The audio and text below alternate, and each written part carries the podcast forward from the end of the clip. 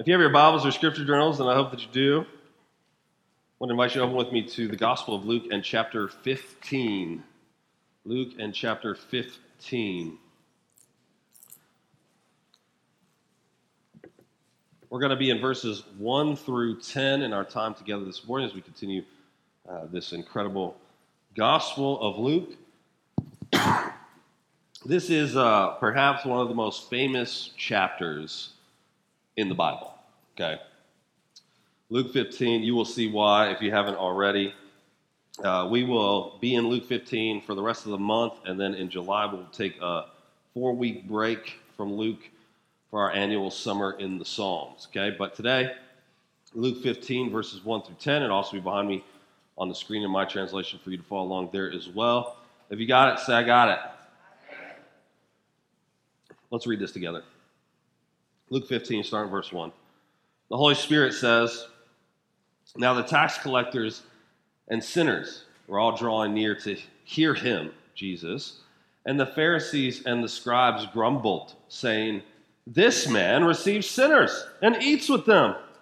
So Jesus told them this parable What man of you, having a hundred sheep, if he's lost one of them, does not leave the 99 in the open country and go after the one that is lost until he finds it?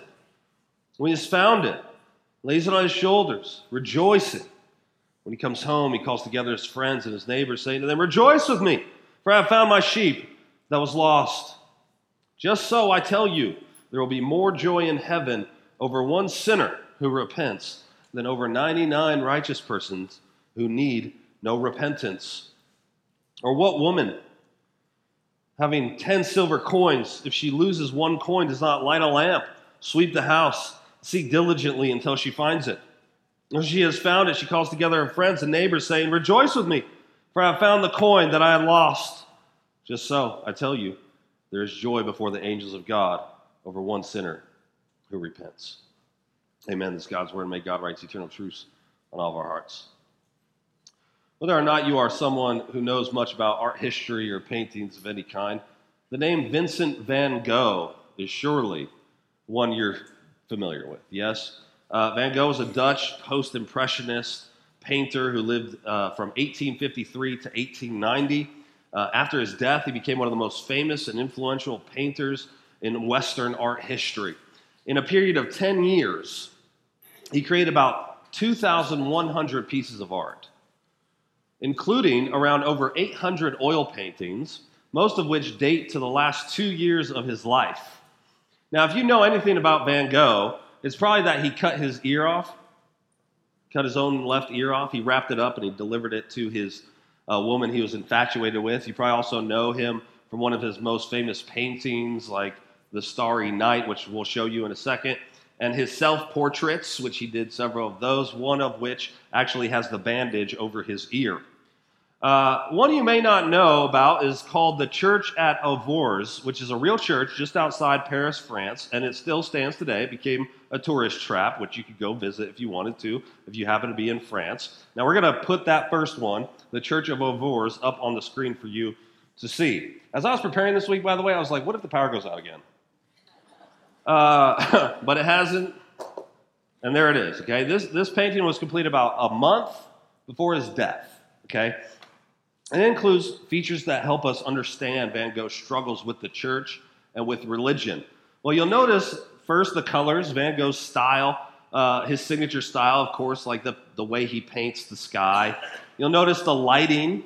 Uh, this is the, some of the important things that we need to see about this. The foreground of the church is brightly lit by the sun, but the church itself sits in its own shadow.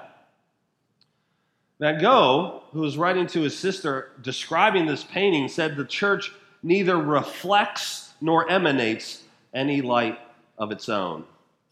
In a different letter to his brother Theo, he quoted Shakespeare's image from Henry V of the dark emptiness inside a church that symbolizes empty and unenlightened preaching, saying their God is like the God of Shakespeare's drunken Falstaff. But perhaps the most significant feature of the church is that it has no doors. No entrance can be seen whatsoever. This, many say, is to symbolize that the church is closed off to him. Van Gogh felt the church was closed off to him and to people like him, the poor, the odd, the peculiar. Overall, if you look at the church, it looks closed, dark, and unwelcoming. Consider the Starry Night painting, which is the next one we'll put up for you. This is the one, of course, if you've seen Van Gogh, this is the one you'll know him from. There is a church in that painting with the rest of the city, but it stands out compared to the other buildings. It is dark and silent, even though the houses in the town are warm and lit.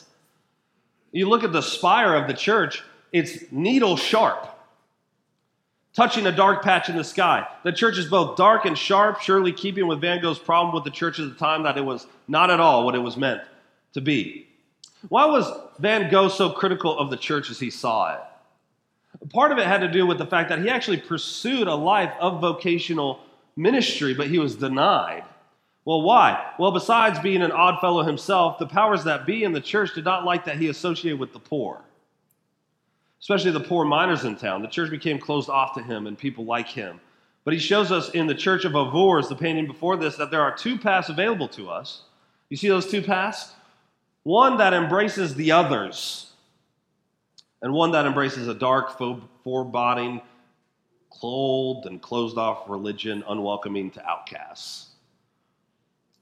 The kind of religion that would be embrace a separatism. You could put the Luke graphic back up that was closed off to certain people who sin in particular ways was the kind of religion that Pharisees and scribes in first century Palestine embraced. Theirs was a religion that had a temple and it had a synagogue uh, where people could gather, but like the church of Auvers, they essentially had no doors for certain people who they thought were unscrupulous or too sinful to be brought near to God. They sat, as it were, in a shadow neither emitting nor reflecting light. They had no steeples, but they might as well have had a sharp spire that pierced the needy and the marginalized through their hearts.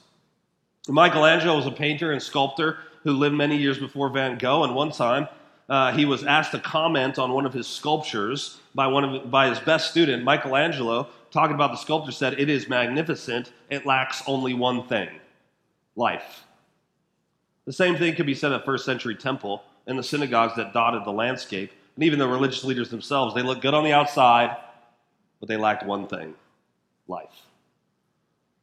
This is what's at play in this chapter of Luke's gospel. It opens with this. The tax collectors and sinners were all drawing near to Jesus as they were wont to do. And the Pharisees and the scribes, they grumbled, saying, This man receives sinners and he eats with them. Now, the rest of the chapter serves to answer this complaint from the religious leaders. And while they complain, Jesus turns them into the foil once again in order to teach what will turn out to be his most famous parable. So let's let's explore the first two from verses 1 through 10 by looking at three points and I'll just give it to you straight away, okay?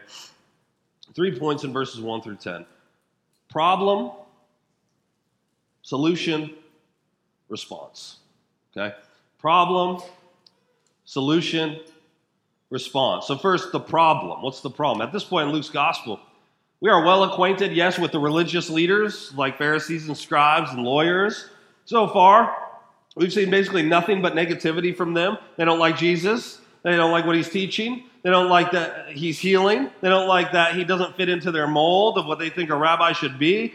And they completely miss that he's the Messiah that is promised all over the place in their Bibles. But one of their biggest problems with him services here in verses 1 and 2. What's the problem? Is that Jesus hangs out with the wrong kind of people. If we want to boil it down, that's the problem. Jesus hangs out with the wrong kind of people. But it's even more than that. Look what it says. They observed the wrong kinds of people being attracted to Jesus, and they grumbled, saying, This man. You see how they phrase that? That's a derogatory term. Here's the key words He receives sinners, and he eats with them. And they want to know how Jesus can both be someone who is righteous and hangs out with people who are not. How can you do that? Whose side is Jesus on anyway? Is he on the side of people like them who fancy themselves as holy and righteous, keepers of the law? Or is he on the side of the riffraff who, who sin and are unclean and are at the bottom of society? Whose side is he on? In other words, is he with the religious or is he with the irreligious? Is he with the son who did everything he thought he was supposed to do? Or is he with the son who went out and blew his inheritance and hung out with pigs? This whole chapter is answering what Jesus came to do and how he approached ministry. This is why in verse 3, just some G whiz for you, when you see it says, Jesus told this parable. The word parable is singular, even though he tells three separate parables in succession the lost sheep, the lost coin, the lost brother. There are, there are three parables, but they have the same basic message. The same basic message, which is lostness, and the same basic emotion, which is joy. Jesus is addressing both the religious and irreligious because they have the wrong, both of them have the wrong views of how one is reconciled to God. Do you remember? Of course you do. When Pippin asked Treebeard whose side he was on in the war for the ring, Treebeard said, I'm not altogether on anybody's side because nobody is altogether on my side. But there are some things, of course, whose side I am altogether not on, is what he said. Jesus is doing something similar here. The Pharisees are asking, Whose side are you on anyway? Our side or the side of sinners and outcasts? And Jesus says, in, in essence, what? Neither. Why? Because neither on his side. What matters is not, okay, which side he is on. What matters for all people is, are you on Jesus' side? Tim Keller says Jesus is both saying that both the irreligious and religious are spiritually lost, both life paths are dead ends, and that every thought the human race has had about how to connect with God is wrong. The Pharisees' problem wasn't just that Jesus was around sinners all the time. The problem was that he received you see those words? He received them and he eats with them. Why would that bother them? Well, in this context, you know, to eat with somebody, you probably heard this before, to eat with somebody and to receive them at your table was a sign that you accepted them. So when the Pharisees saw sinners were attracted to Jesus, and he not only did not tell them to go away, but he sat at table with them, they were incensed. How could Jesus do such a thing? Well, this chapter answers why he receives people on the margins. The religious leaders hated that Jesus did that. They, they didn't understand at all. Uh, not only did they not understand, but they were also irritated at the prospect of Jesus purposefully being near the undesirables. It angered them. The joy that sinners felt when they were received by Jesus was irksome. Have you ever been in a situation where you're trying to relax, or you're trying to go to bed, or otherwise enjoy yourself, and someone else is having like a party? with loud music or fireworks, right, on the 4th of July or New Year's Eve, some other ruckus, right, and you become irritated by the noise? Does that happen to you? You, you wonder why they're being so loud, right? You just want to sleep, or you just want to enjoy an evening of peace and quiet, or you want to enjoy your meal, but people a few tables over maybe are being loud and they're laughing. You've been in a situation like this, yes? Someone is enjoying themselves and it bugs you. Right? One person's celebration can be annoying for someone else, especially if they don't understand the reason for the party. That's how the Pharisees look at Jesus. He's partying with the ragamuffins, and the religious leaders not only don't understand it, but it makes them angry. What, what would the Pharisees do, we could ask, with what would they do with tax collectors and sinners instead? Well, they didn't have that problem, did they? They didn't have a problem as to what to do or how to relate to them because sinners were not attracted to the religion of the Pharisees and the scribes. There were churches with no doors. But that was fine with them because they didn't want them people anyway. Uh, they wanted sinners to stay away. Uh, and you say, well, the religious leaders were sinners too, right? And you'd be correct, but their sins, in their mind at least, weren't as bad as the real sinners out there. Right? That, that's where the real trouble is. In the mind of the Pharisees, there were sinners and there were sinners, right? Plus, the religious leaders did all their religious duties, made up for whatever sin they committed, right? But again, their sin wasn't as egregious as those filthy ones out there in the dregs of society. So, what did they do? They sure didn't eat with them or receive them, I'll tell you that. Instead, the religious leaders practiced, and this is key for what we're going to talk about, a separatist attitude. That was their attitude. Their tactic to reaching sinners is that they didn't. There was no concern for those on the margins. The religious leaders just wanted sinners to be far away from them. Keep them over there. Let them hang out with each other. They're happier that way anyway. We don't need their uncleanness near us. We'll, we'll stay over here with folks like us. They can stay over there with folks like them. And isn't just that's how the world is supposed to be anyway?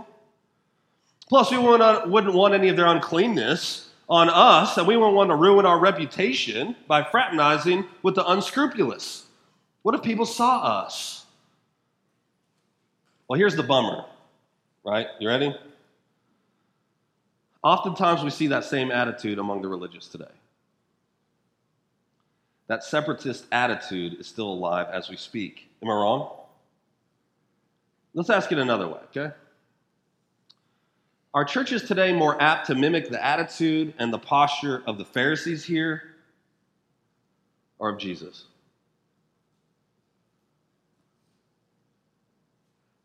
Do the most religious and respected people go and hang out with the most vulnerable and those deemed unclean? Or do they typically tend to group together with people just like them? Like, if you were to ask any church if they wanted to grow, what would they say?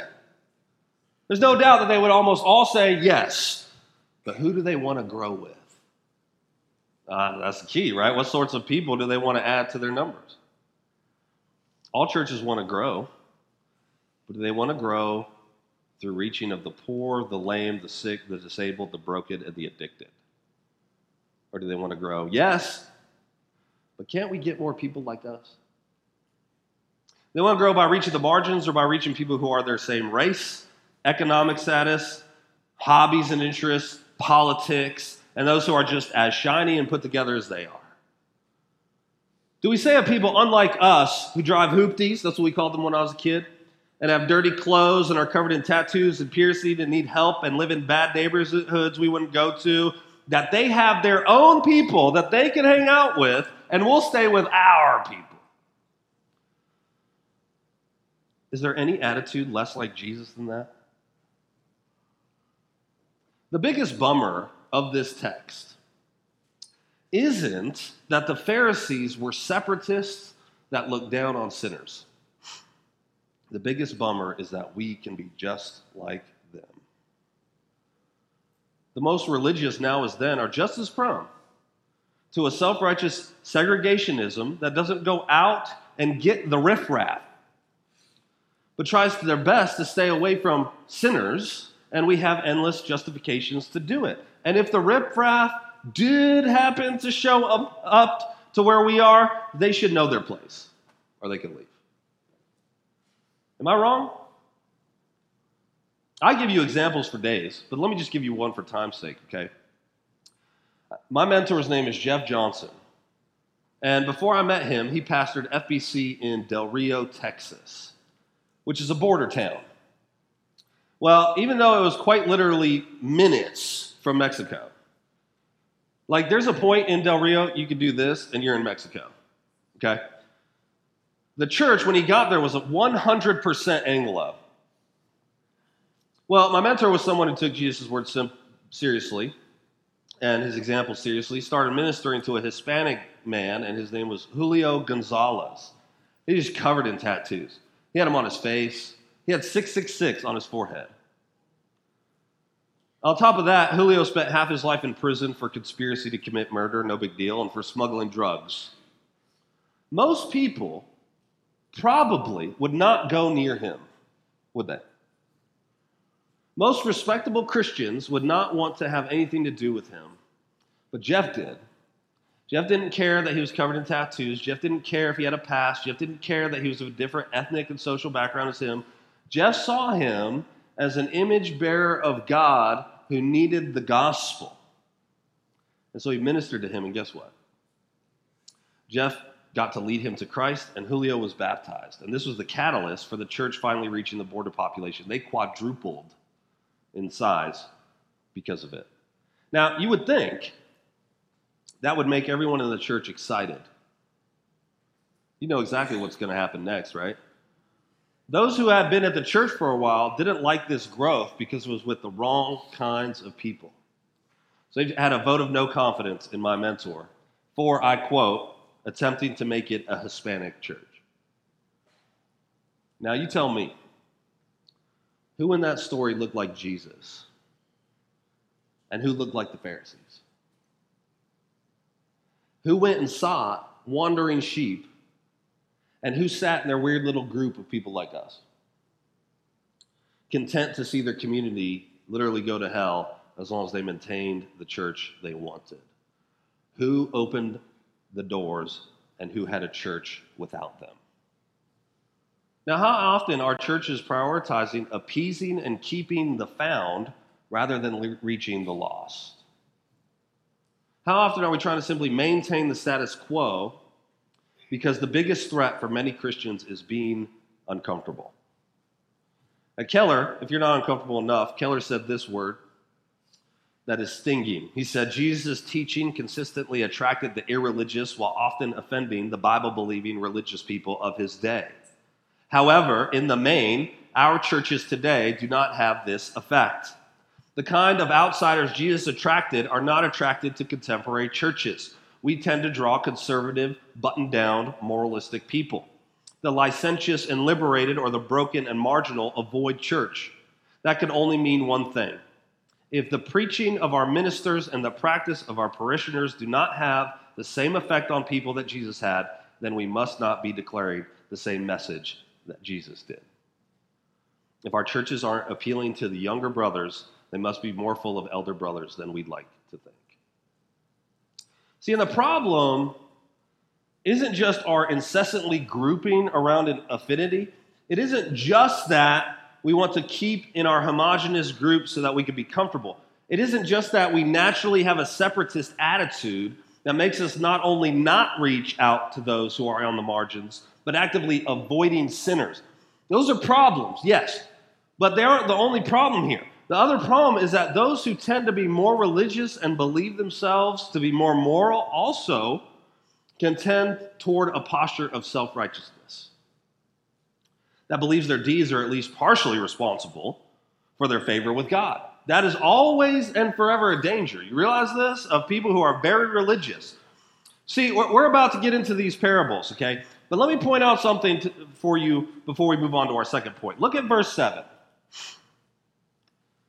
There will be more joy in heaven over one sinner who repents than over 99 righteous persons who need no repentance. Now, this could be misunderstood. This does not mean that there are people who do not need to repent. That's not what it means. All are guilty before a holy and just God. And of transgressing his righteous requirements. No one is righteous, no, not one. All have sinned and fall short of the glory of God. Everyone needs to repent to be reconciled to God. So the problem isn't that some need to repent and some do not. The problem is that some don't see their need to repent. The very religious may indeed feel that they have no need to repent because they're relying on some other source of justification, such as their heritage or race or wealth or status or perceived morality. So, the one who doesn't recognize their need of what Luther called alien righteousness, of righteousness provided from the outside of ourselves, and therefore repent before God and receive the righteousness of Jesus, they're just as lost as the lost sheep in the parable. It's just they don't know it. You see? That, that's the problem with the elder brother in what we call the prodigal son parable, right? That's the rub. That's the wrong title. There are two sons who are prodigal, right? But one seems more prodigal than the other. But just because it seems that way it doesn't make it so. They're both lost. They're both trying to self justify, but in very different ways. But they're equally wrong. So now we know what the problem is. Let's look at what the solution is. This is point number two. Point number two the solution. So, as the religious folks are disparaging Jesus, he launches into these three parables. I told you have the same basic point, okay? And they serve to critique the Pharisees and the scribes and those of their ilk. Now, notice how Jesus begins the parable, okay? He says, What man of you? That's significant, okay? What's he doing here? James Edwards explains. He says, framing the crux in the parable of, a, of the parable in the form of a question transforms an objective narrative into an existential dilemma, pulling hearers out of their seats and onto the stage. So by telling the story this way, the listener is being brought into the story as the shepherd. You see, the original hearers and us are supposed to put themselves in the story as the shepherd, and Jesus asked, What would you do if you were in that situation? You see? The other brilliant aspect of the parable is Jesus' choice of the main character. Obviously, everyone would be familiar with this picture, right? In this context, there was a lot of shepherds. But that's not what makes it brilliant. What makes it brilliant is that the hearer is invited to put themselves in the sandals of a shepherd. They're being invited to identify with one of the most despised and unclean professions there were. No, no one would make a shepherd the hero of a story. You might as well make the hero a Samaritan. And the Pharisees would include shepherd as a type of people they needed to stay away from. Okay? So says Jesus, if you're a shepherd, wouldn't you do what the man in this story does? The man had a hundred sheep. He's wrapping up his day. He's counting his sheep to make sure, like he does every single night, make sure they're all there. But it turned out one of them's gone. What should he do? Should he write that one off his ta- on his taxes as a loss? As it wandered around the wilderness, likely to fall off a cliff or drink some dirty water, get sick, or become dinner for some predator? Is that what he should do? Or should the shepherd leave the 99 and go looking for that one sheep? Now, surely you know both that the Bible likes to compare people to sheep. You know this, yes? And that sheep aren't the brightest in the animal kingdom. you know this? The sheep is lost in part because that's what sheep can tend to do. And, and out in the wilderness, it's completely helpless. It's completely a lost sheep. It can't defend itself. It can't provide for itself a lost sheep isn't going to get its bearings, right, and know how to get back to the shepherd. Think of sheep as compared to dogs. If your dog gets lost, there's a chance it might just find its way back home, right? Haven't we all heard stories of like a dog is like across state lines and finds its way back home?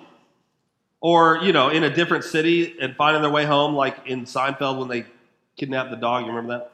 Imagine if your dog was lost and you went looking for it. Then you find it, okay? And you shout, Bandit, or whatever, Fido, I've been looking all over for you. Come here, boy. That dog is going to come bounding, right? Come bounding towards you in excitement. And on top of that, you can say, hey, let's go home. And it'll just follow you home. Sheep aren't like that at all. They will not find their way back to the herd on their own. If they did, it'd be an accident. But also, when a sheep gets lost, they'll give up. They'll just give up and lay down. That's why you notice the part of the parable when the shepherd comes in looking, he finds it, he puts it on his shoulder. That's why I gave up. It's like a walk. The point is this, okay? Recovery of the lost sheep depends entirely on the initiative of the shepherd. Let me repeat that. Recovery of the lost sheep depends entirely on the initiative of the shepherd. He noticed that it's lost. He goes, he risks, he finds, he picks it up, he puts it on his shoulders, he walks it home, he makes sure it's safe. All the credit is given to the shepherd, none to the sheep. The only thing the sheep contributed to being found was being lost in the first place. But what is the attitude of the shepherd when he finds the sheep? Is it joy? Isn't it joy? He rejoices when he finds it. He rejoices when he puts it on his shoulders. He even throws a party because of it. What he thought was lost perhaps forever has been found. That's a cause of celebration. Haven't you ever found something that was incredibly valuable to you that you had lost? Like you remember? I think everybody has this uh, experience. Remember how your heart dropped? You got a pit in your stomach when you realized it was gone? And then you remember the feeling of relief and joy when you found it? That's what's being conveyed here with the shepherd. Now, Jesus is contrasting the attitude of the religious leaders to that of God. The religious leaders see the lost as those to be kept at a distance. They see them and feel no pity, no empathy. They only feel animosity. Those sinners deserve their lot, according to them. And the last thing they will ever do is go looking for the lost. They're not going to risk for them, they're not going to pick them up. No one touch them. They aren't going to rejoice if they're found. But Jesus is here saying, God is not like you. That's what he's telling the Pharisees. God looks at people you call sinners like they're sheep who have wandered from their herd. They're vulnerable and easy prey for the world and the devil. They, like actual sheep, might not even realize they're lost. But God sees them with pity and love, and He takes the initiative to go after them, and He is tender and provides care for them. Now, you're waiting for me. This point is called solution. You're still waiting for me to give you the solution, aren't you? Well, here it is. We are all like lost sheep on our own. And thus, we are all like sinners and tax collectors. If we are found, it must be by the initiative of Jesus. Listen, we are at the same time utterly lost, helpless, and vulnerable, and infinitely valuable to God. Why in the world would the shepherd go and look for that one sheep? It must be because he places incredible value on it. Why else risk? Why else go? Why else leave the 99? And again, the sheep is lost because the sheep strayed. Not, we are lost because we embrace sin and cast off the shepherding of God. We, like sheep, want to, in ourselves, try to be shepherdless because we think we can lead ourselves. But we're out in the wilderness of the world. We're easy prey for the devil as we drink dirty water and just walk off cliffs. But what does God do? The shepherd, when he finds the sheep, you know, he doesn't go up to it and say, You stupid sheep. Why'd you go and wander off for? And then kick it, give it a lecture. What does he do? He says, Thank goodness I found you. I've been looking everywhere for you. He bends down, gently puts him on his shoulders, says, Let's go home. And then he goes, throws a lavish party. God in Christ has actually done that, don't you see? When you realize that you are a lost sheep and are saved because of the initiative of the shepherd, then how is it that you could look at any other sheep in the whole world with anything but sympathy and love? In other words, if you are saved, it's because at one time you were a lost sheep who were found by Jesus. So, how on earth can you ever look down on any other sheep? You're a sheep. You didn't save yourself. You weren't a better sheep than the other sheep. You were and are someone God values because that's who He is. You contribute nothing but lostness. So, how can we look down on anyone? Would we chastise someone who is a lost sheep when we were lost sheep? We tell them to pull themselves up by their proverbial bootstraps and save themselves when we couldn't save ourselves? Our helplessness and lack of contribution to our finding is made even clearer in the parable of the lost coin, isn't it? What can contribute less than a sheep to its finding? I'll tell you what, an inanimate object. Isn't that the madness of what we talked about in our first point? The last people on earth who should be self righteous, biased, racist, separatist, haughty, snobbish, and egotistical are Christians. The difference between a Christian and a non Christian at the most basic level is that one is a found sheep and one is a lost sheep, but they're both sheep. You don't become a tiger or lion or eagle or something like that when you are found by the shepherd. You're still a sheep. You're just sheep in the shepherd's flock. And why? Because of the shepherd, not because of you. Without the shepherd, you know what you'd be doing? You'd be drinking dirty water too. Well, my, my dirty water comes from a crystal fountain. So what? It's still dirty. Well, the cliffs I walk of off of are in the nice part of the countryside. So what? You're still walking off a cliff? Well, my wool is the, this color, yours is that. So what? It's still matted and filthy. This is crucial to understand the gospel, don't you see? you contribute nothing to your salvation. And the reason we get into weird silos and become self righteous and separatists is because we forget the gospel. What other explanation is there? We must never, ever, ever forget that we all, like sheep, have gone astray.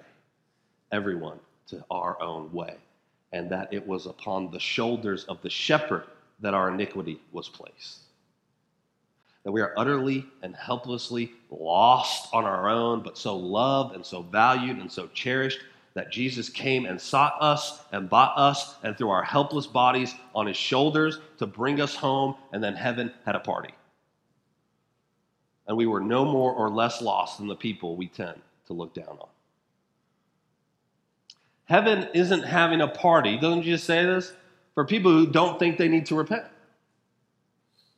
But it is having a party for a sheep who were lost but now are found. So if we want to bask in our own record, look at all the good stuff I did. We want to bask in the supposed goodness that we have or morality and say, I'm no sheep, I don't need rescue like some other people do, then we will, ironically, stay lost outside the party, wondering what all the ruckus is about. If we think that we and our fellow people, just like us, are the good and out there is the bad, then we'll be very outside of the kingdom ethic and missing the gospel completely. And those who are bad, well, they're closer to the kingdom than those who think they're too good for repentance, too good to admit they're lost, too good to admit they need rescue. You remember what Steve Brown said? He said, I used to think there were two kinds of people in the world good people and bad people. Isn't that how most people kind of see the world? The good people were Christians, he said, and they went to church on Sunday and they're moral, good citizens. Bad people, they skip church to mow their lawn, right? Or watch football, drink beer, things like that. But then he says, You know, I hadn't been long been a pastor before I realized I was right about there being two kinds of people, but I'd been wrong about who they were. He said there are two types of people in the world, not good and bad people. The two types of people are bad people who know they're bad and bad people who don't. What's the difference between a lost sheep and a found one? That one was found. What's the difference between someone who has repented and someone who hasn't? The one who had repented has realized their neediness and sin and beauty of Jesus and has turned to Him. That's it. Dale Ralph Davis said of this passage the irony, irony here is delightful. The Pharisees' grumbling is our gospel, their dire accusation, our only hope. We become ecstatic over their damning words. Thank heaven for the gospel of the Pharisees. This fellow welcomes sinners and eats with them. What better news could there be? Now, I'm going to give you some bad news, okay? You're like, just now? Bad news is this we are all, apart from a move of God, on our own, lost and helpless and hopeless sheep who can neither make themselves found nor even make themselves findable. And if left to our own devices, we'll stay lost and we'll perish. Here's the good news there's a shepherd who places infinite value and worth and dignity on lost sheep. Not only that, but he himself goes and looks for them. He goes, he risks, he puts himself in harm's way, and he dies for sheep. When he finds them, he rejoices, he picks them up, he carries them home, and he throws a lavish party so noisy that all the uptight people wonder what all the commotion is about. As those inside laugh with kind of belly laughs that make the self righteous people that take themselves too seriously ask, What's so funny? Jesus' arms are wide open for those who are desperate and repentant and thus come to him on his terms. Is that you? You'll see something else cool in this text? Look, look uh, again when the woman finds her coin. You ever notice she throws a party that costs more than what the coin does? You ever notice that? She finds this coin and then spends more than what that coin is worth to throw a party celebrating that she found the coin. She sacrifices in order to celebrate finding what that which was lost. But look at verse 10. There is joy. Where is it? Before the angels. Before the angels. What's that mean?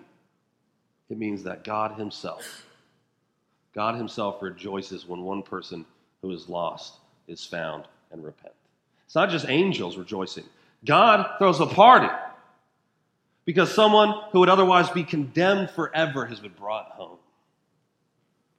Isn't that an awesome picture? Now, seeing yourself this way should change things, should it not? Who could have the posture of the religious leaders in light of these truths? It would take a hard heart indeed to see the truths found in the gospel and go on being self righteous and arrogant and looking at some sheep as unworthy or not good enough or less than us. A heart like that, well, is it found at all? But to see one for who they truly are should make us adopt the posture of Jesus, which is this those who are found are to turn around and be like the shepherd, seeking the lost and continuing the mission of Jesus, which means, by implication, going after those who aren't like you, going after sinners going after those on the margins, going after those who no one else has time for, going after those that respectable Christians would have their reputation tarnished for being around.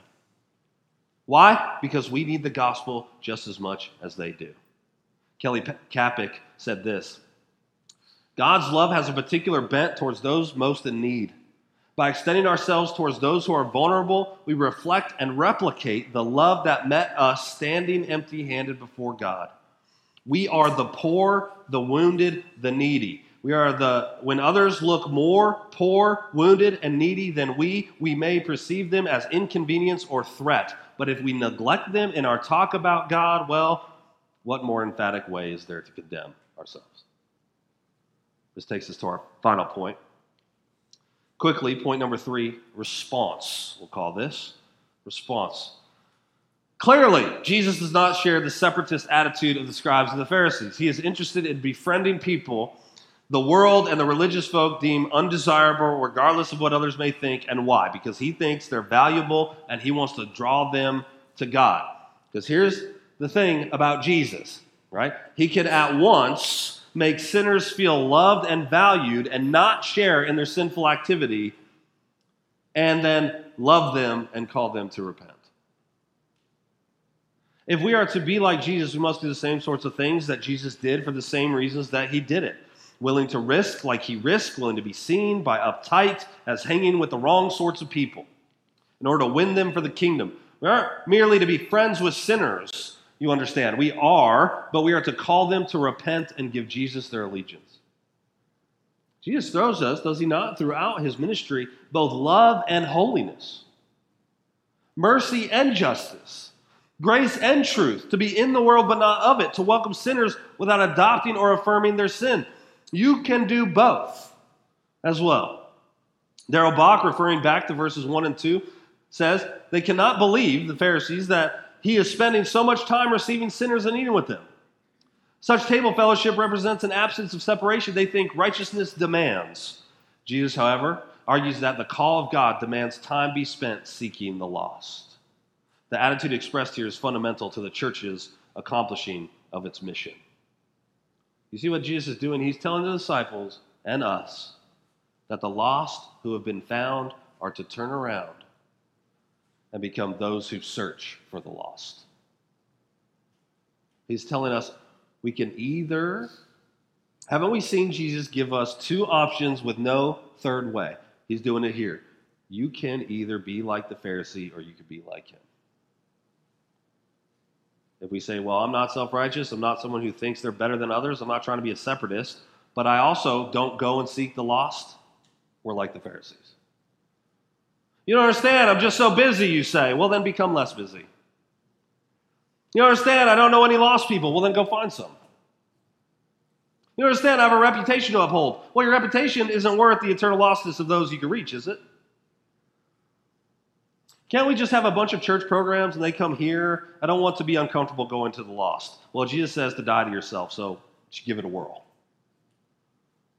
We could go on, but our excuses fall apart even under the slightest of scrutinies. We are to go out and seek the lost and tell them about the beauty of Jesus. We are to go out to people who the world has given up on. People who don't look like us at all, people we have nothing in common with, people who uh, our friends and families would be surprised we're associating with because if we don't, they may perish forever. It's someone else's job. No, it's yours. It's ours, each and every one of us. There is no get out of the Great Commission free card, my friends. You know, earlier I asked if you've ever lost something valuable and asked you to recall the kind of pit stomach you realized it was lost, the panic you sensed, the relief when you found it. Have you ever, on the flip side, ever lost something that you really didn't search for? Like it, wasn't all that valuable. It didn't seem worth the effort. If it turned up, it turned up. If not, that's fine. What's the difference? One thing you valued, so dil- you diligently searched. One thing you didn't, so you didn't search. It's that simple, right? We will search for what we value. If we don't go and search for the marginalized and the poor and the lame and the disabled and the outcast and those of different races and economic statuses, the answer to why is simple. We don't value if we don't even give the gospel to people we know or are related to and aren't searching the lost even close at hand, can we say we truly value them? The woman and the shepherd went to painstaking effort to find the coin and the sheep. The woman could have had and it will turn up sooner or later attitude like we might have when we lose an object in our house. She instead is tearing the place up to find a coin that others might think isn't worth the trouble, but it's worth it to her. So she searches and searches and searches until she finds it, and then she rejoices. We too must be ones who go and search and search and search for the lost. That is, if we value them. So you, you've heard me all the time if you've been here long enough. You know, I like to denigrate the what's called the attractional models of the church, the pragmatic models, and the programmatic models. And I do it a lot. I'm going to keep doing it. Okay. But one of the attractions of those models is you can just have a bunch of stuff at the church building or at your property and call it outreach, right? You could build a nice building or have events and assume unbelievers will just show up like it's Field of Dreams or something. Is that what Jesus did? Is that what the shepherd did? Is that what the woman did? Is that even what the forgiving father in the next parable did? He went outside to meet both sons, didn't he? He didn't wait, he went. So, what are we supposed to do? We're supposed to view people the way Jesus views people and go out and search for them. Says Bach, Bock once again. Jesus pursued those cast outside or viewed with contempt with such vigor that the religious community of the first century questioned his character. But these parables explain why this pursuit meant so much to him. He knew that rescue was possible, and love compelled him to rescue the perishing. Should we not have the same attitude?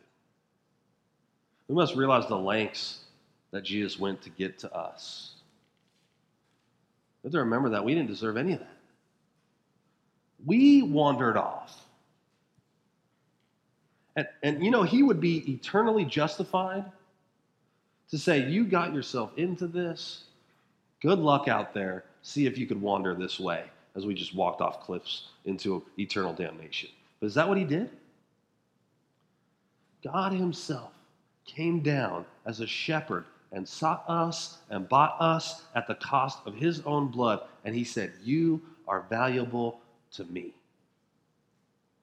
And He threw us on His perfect shoulders, the same shoulders that absorb the wrath of God that we deserve, and He carries us all the way home.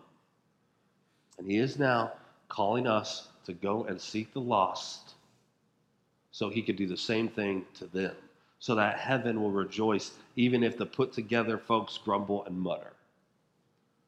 God in Christ has told you that even if you don't feel valued by people, He values you. And He is telling us to go to people who similarly feel neglected and ignored and tell them God sees you, God loves you, and so do I. We can all be like Pharisees here, or we could be like Jesus. You know, the choice is ours. There's no third way. Let's start here. How about this? As we close, I'm going to ask for part, some participation here, okay? All right? Nobody, I already put a sign on the door. Nobody's going to confuse you for Pentecostals for raising your hand, okay? It's safe here. This is what I want you to do raise your hand if you have a member of your family that isn't a Christian. Okay? Raise your hand if you have a friend who's not a Christian. Okay? Raise your hand if you have a neighbor who isn't a Christian. Okay? How many of you have a coworker who isn't a Christian? Okay? Raise your hand if you are involved in anything at all that isn't your couch or the church. Anything at all. Work, extracurriculars. Don't be shy. I see y'all's Facebook posts. My friends, have you ever realized that the reason God has put you in those people's lives, you, and in that neighborhood, in that job, in your family, even those extracurriculars that you do, and you with your particular gifting is so that you will seek that which is lost. Would you be like him? Heaven rejoiced when Jesus put you on his shoulders and brought you into his kingdom fold.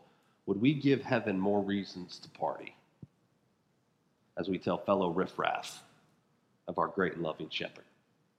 Would we tell other beggars where we got bread?